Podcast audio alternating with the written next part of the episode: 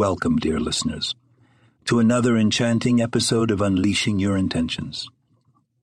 I'm glad you're here. I'm your friendly host, and today we embark on a fascinating journey into the world of sigil crafting. Get ready to unlock the power of symbolism and manifest your deepest desires. But first, subscribe.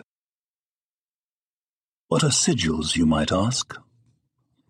Well, dear friends, sigils are magical symbols that encapsulate our intentions, hopes, and dreams. They serve as a bridge between our conscious and subconscious minds, harnessing our focus and energy to bring about transformative change. Practice 1. Setting your intentions. The first step in sigil crafting is to clearly define your intention. Take a moment to contemplate what you truly desire and distill it into a concise statement. This intention will form the foundation of your sigil. Practice 2. Designing your symbol. Now comes the creative part. Visualize your intention and let your imagination run wild. Design a unique symbol that captures the essence of your desire. Feel free to experiment with shapes, lines, and patterns until you find the perfect representation of your intention. Practice 3. Energizing your sigil. Once your symbol is complete, it's time to infuse it with your energy. Meditate upon your intention while focusing on the sigil. Visualize the outcome you seek and imbue the symbol with your emotions and intention.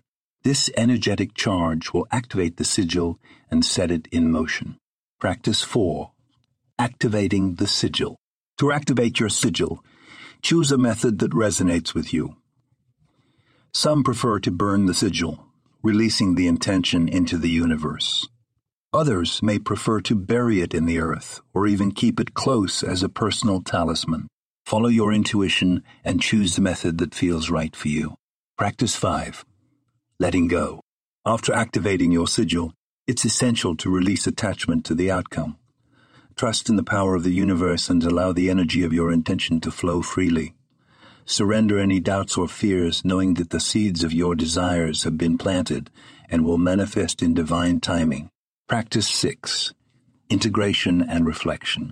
Integrate the practice of sigil crafting into your daily life. Keep a journal to record your experiences, dreams, and synchronicities. Reflect upon the progress you've made and celebrate even the smallest manifestation. Remember, dear listeners, that your journey is as important as the destination. Practice 7 Recharging and Reinventing.